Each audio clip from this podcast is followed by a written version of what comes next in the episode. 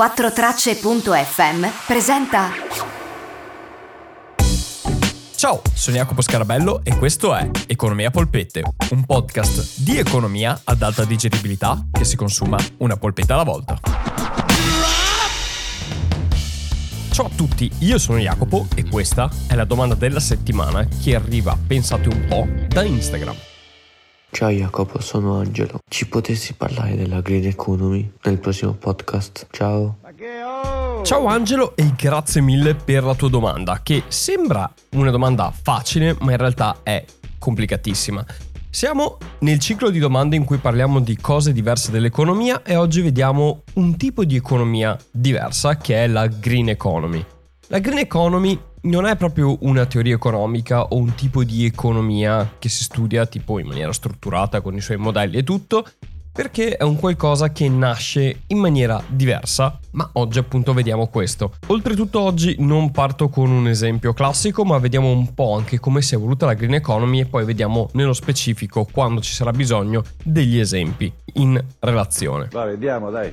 La green economy è un tema affrontato dall'economia, sembrerebbe, in tempi recenti. In realtà, già agli inizi del XX secolo e negli anni 70, conoscenze e studi che venivano da altre discipline come quelle della fisica o più in generale quello delle scienze dure, vennero visti con interesse dagli studiosi di economia e in particolare ci furono appunto delle ricerche, delle scoperte relative all'entropia e anche all'energia che fecero pensare alcuni economisti che forse la teoria classica che vede l'economia come generata, in particolare dalla parte della produzione, da due fattori. Da una parte il capitale, che è l'insieme di tutti i fattori materiali che servono per produrre qualcosa, quindi le materie prime, la fabbrica stessa, i macchinari, ecco questo è il capitale, e poi dall'altra parte il lavoro, che è appunto il lavoro delle persone che trasformano il capitale in prodotto finito.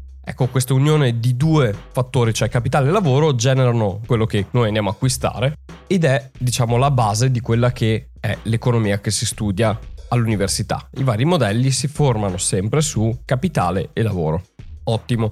Gli studi invece fatti negli anni 70 iniziano a emergere delle idee in cui capitale e lavoro non spiegano tutto e ci si dimentica di un fattore che è quello dell'energia, che non è da considerarsi all'interno del fattore capitale perché è regolato in maniera diversa dal capitale perché ha un limite l'energia. L'energia non è infinita, non c'è energia infinita per produrre e di conseguenza bisogna razionalizzare l'energia utilizzata per produrre qualcosa. Quindi ok capitale, ok lavoro, abbiamo questi fattori ma c'è anche il fattore energia. Queste sono le prime idee se vogliamo relative alla green economy che nascono appunto negli anni 70. Poi queste cose vengono portate avanti e la vera e propria green economy che conosciamo oggi inizia a nascere e a diffondersi all'inizio degli anni 2000. E voi vi chiederete, e perché mai dall'inizio degli anni 2000 abbiamo iniziato a pensare a queste cose e prima no? Beh, c'è stato un insieme di tantissime cose, appunto studi su cose che erano diverse dall'economia, facevano emergere delle nuove realtà, o meglio delle nuove consapevolezze, per esempio l'aumento della temperatura terrestre e il problema climatico. Da altre parti emergevano anche nuove informazioni e nuove conoscenze in relazione alle risorse e alla limitatezza delle risorse, ma anche a banalità come il fatto che nulla si crea e nulla si distrugge, ma tutto si trasforma e questo nell'economia diciamo che non era molto integrato e qualcuno ha pensato che forse era bene iniziare a pensare che le risorse non sono illimitate l'energia non è illimitata. A questo si aggiunge anche che sempre più ricerche dimostravano che l'aumento della temperatura e la crisi climatica globale è causa dell'uomo. Sempre più ricerche hanno dimostrato questo e ci si è iniziati a porsi delle domande su come bloccare questa cosa e impedire che si andasse troppo oltre. Tutta questa serie di cose ha fatto emergere una coscienza prima nei consumatori e in alcuni gruppi attivi in queste tematiche e poi successivamente alle imprese e ai policy maker, quindi agli stati. E piano piano dall'inizio degli anni 2000 in avanti si è iniziato a lavorare perché molti più studi sono emersi sui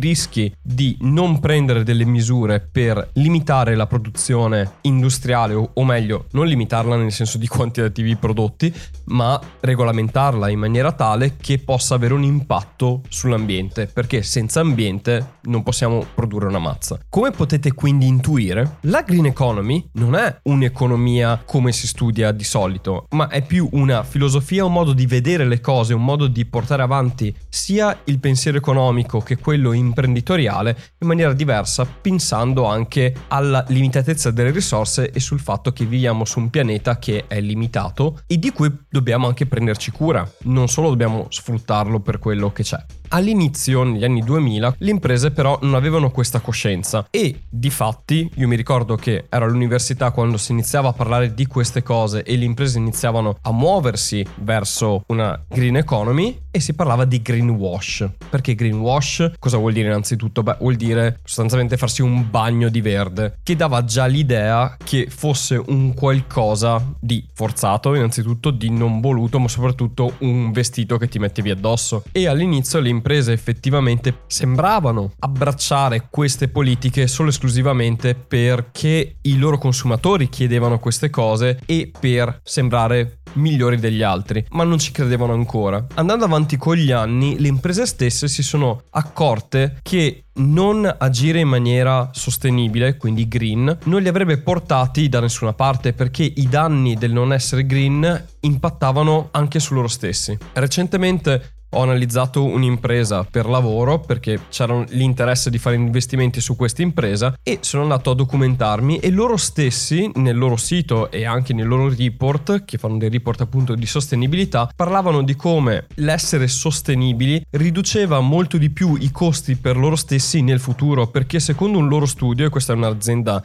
energetica giapponese, i danni che hanno subito proprio come azienda negli ultimi anni sono stati causati da calamità naturali che a causa dell'aumento della temperatura sono aumentati di frequenza in maniera ingestibile. E quindi secondo il loro studio le conclusioni che avevano tirato fuori è se noi lavoriamo per riportare un equilibrio nel sistema climatico globale avremmo molte meno calamità naturali e avendo meno calamità naturali avremo dei costi di gestione molto più bassi e dei rischi molto più bassi di gestione. Quindi siamo promotori di un mondo sostenibile e orientato a una riduzione dell'aumento della temperatura perché ci conviene economicamente. E qui vorrei aprire una parentesi prima poi di concludere anche dicendo quali sono i cardini dell'economia verde o green economy, dicendo che mi è capitato spesso di sentire parlare e dire a persone in via generica su varie fonti, anche persone autorevoli, dire che il capitalismo è contrario alla green economy e la green economy è contraria al capitalismo o al sistema capitalistico.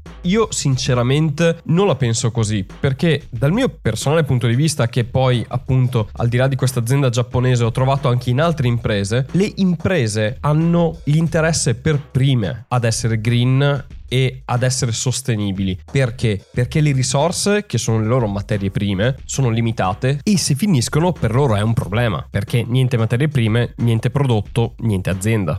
In più, se manca l'energia perché ne consumano troppo o comunque viene consumata a livello globale troppa e non ce n'è più, niente energia, niente fabbrica che produce cose, niente ricavi, niente guadagni e quindi di nuovo non si va da nessuna parte, c'è bisogno anche di energia. In più molte aziende si sono rese conto appunto che anche se spendono più soldi per essere in linea con le regole ecologiche, i soldi che spendono in più li risparmiano nel futuro perché ci saranno meno problemi appunto ecologici che hanno un impatto non solo sulle persone ma sull'impresa stessa. Se le persone non ci sono più, i loro consumatori non ci sono più e quindi non hanno da vendere a nessuno. Quindi alla fine della fiera che il mondo sia gestito in maniera ecologica, che ci sia anche un'economia circolare, e se volete vedremo anche cos'è l'economia circolare più avanti, è fondamentale non solo per tutti gli esseri umani, ma per le imprese stesse. Perché senza un'economia di quel tipo neanche loro potrebbero andare avanti. Se non c'è futuro per l'umanità, non c'è futuro neanche per le imprese. Quindi non ha senso che un'impresa si dia la zappa sui piedi. Ci sono ancora molte imprese che sono miopi in questo, ma le più grosse, se notate, invece stanno abbracciando questa cosa e non più, come era magari all'inizio, in maniera molto ipocrita, ma perché ne vedono i benefici loro stesse in maniera diretta. Chiusa questa parentesi, volevo chiudere appunto parlando di quelli che sono i valori della green economy, perché se no non vi faccio un servizio se non ve li dico. Quindi quali sono i valori della green economy? Perché abbiamo visto che sostanzialmente è un movimento e un approccio filosofico, diciamo, all'economia che si fonda su dei principi, che sono quali? Il primo è che l'economia deve essere fair, quindi giusta e equa, quindi, perché fair vuol dire sia giusta che equa, che sia sostenibile, di conseguenza le risorse, tutto quello che viene fatto deve essere fatto in modo che quel tipo di attività si possa fare potenzialmente all'infinito perché riesce a riutilizzare le risorse e le risorse utilizzate non vanno a depauperare il mondo e quindi non lo erodono fino a distruggerlo il fatto che ci sia rispetto fra generazioni, cioè il fatto che la generazione attuale non vada a distruggere tutto quello che c'è e quella che arriverà dopo si troverà un mondo distrutto. E poi il principio di responsabilità e di integrità, cioè il fatto che chi compie le azioni sia responsabile di quello che fa, nel senso che se ne prenda la responsabilità e sia integro nel portare avanti i propri valori. Quindi diciamo che questi sono i principi che come vedete sono molto più filosofici che economici o comunque etici più che economici, ma la sostanza è quella della cooperazione, dell'utilizzo razionale delle risorse e dell'essere consapevoli che quello che si fa oggi ha un impatto per quelli che arriveranno dopo e bisogna fare in modo che anche loro ne abbiano, se consumiamo tutto ora non ci sarà più niente. Ora, la green economy è tutta rose e fiori? No, ci sono diverse critiche alla green economy, appunto alcune delle critiche che vengono mosse è che si sta dando moltissimo potere alle imprese di gestire l'ecologia e la gestione delle risorse mondiali e quindi si dà in mano a dei privati che hanno interessi privati di portare avanti politiche che hanno un impatto globale e tutte le persone anche fuori dagli interessi potenzialmente di questi privati ed è un rischio. Altre critiche che sono state mosse è che delle politiche definite green hanno avuto degli impatti che sono stati devastanti dal punto di vista ambientale perché per salvare una cosa se ne è distrutta un'altra. Altra critica che viene fatta è quella di compensare in maniera monetaria delle politiche che sono non green, per esempio le emissioni di CO2. Ci sono aziende che emettono tantissima CO2 e comprano la possibilità di emettere più CO2 da chi ne produce meno e quindi diciamo che pagano tipo una tassa perché inquinano di più ma non stanno risolvendo il problema. Quindi alcune politiche non hanno risolto la questione perché invece che risolverla stanno semplicemente trovando degli scamotage economici che non stanno raggiungendo l'obiettivo che dovrebbero. Quindi la green economy dal punto di vista teorico è molto rispettabile dal mio punto di vista ed è il futuro, nel senso che viviamo in un mondo con delle risorse limitate e dobbiamo esserne consapevoli e consci però ovviamente bisogna anche stare attenti e c'è un limite, cioè non c'è appunto una teoria e si stanno provando in tanti modi a risolvere il problema, ma non si ha ancora un modo certo e una soluzione certa alla situazione. Quindi è ancora in the making, come si suol dire. Bene, anche per oggi è tutto. Io vorrei ringraziare Angelo per la tua domanda, che mi ha fatto molto piacere, mi ha dato modo di vedere anche questo ambito dell'economia che è molto diverso e poi la Green Economy veramente raccoglie informazioni e discipline che sono molto molto varie, quindi grazie. Se anche tu che stai ascoltando e non sei Angelo hai una domanda da farmi o vuoi saperne di più di economia e non hai ancora trovato qualcuno che ha risposto alle tue domande, beh, mandami un vocale su Instagram oppure tramite il gruppo di Telegram, sono entrambi sotto il nome di Economia Colpette e lì puoi mandarmi appunto un vocale e io lo metterò in lista con le numerose domande. Tra l'altro, sì, ho tantissime domande che ho già ricevuto, per chi sta attendendo ancora la sua domanda abbiate pazienza, se vi ho detto che faccio la vostra puntata arriverà arriverà. Non temete. Sono in the making anche loro. Detto ciò, se vi è piaciuta questa puntata, beh, mettete innanzitutto il follow sulla vostra piattaforma di fiducia, così saprete quando escono nuove puntate. In ogni caso, ogni mercoledì esce una puntata nuova e potete anche recuperarvi quelle vecchie. Se vi è piaciuta questa puntata e o pensate che questo podcast possa aiutare anche altre persone a capirne di più di economia, beh divulgate a più gente possibile questo podcast così anche loro potranno godere come voi di queste conoscenze e imparare un po' di più di questa materia bellissima che è l'economia. Detto ciò, oltre a tutto quello che vi ho detto su Instagram posto anche cose relative all'economia e che non dico durante il podcast, pubblico anche dei video quando avrò di nuovo il tempo di farli e poi quando finirà anche agosto inizierò a fare delle live su Twitch, ma trovate tutti i link alle cose che faccio sulla mia pagina di Instagram dove c'è appunto in bio un link con tutte le cose che faccio. Bene, grazie mille per avermi ascoltato anche questa settimana, noi ci risentiamo settimana prossima per una nuova puntata, fino ad allora vi mando un grandissimo abbraccio e come sempre chiudo con un ciao da Jacopo. non si riesce a capire un c***o.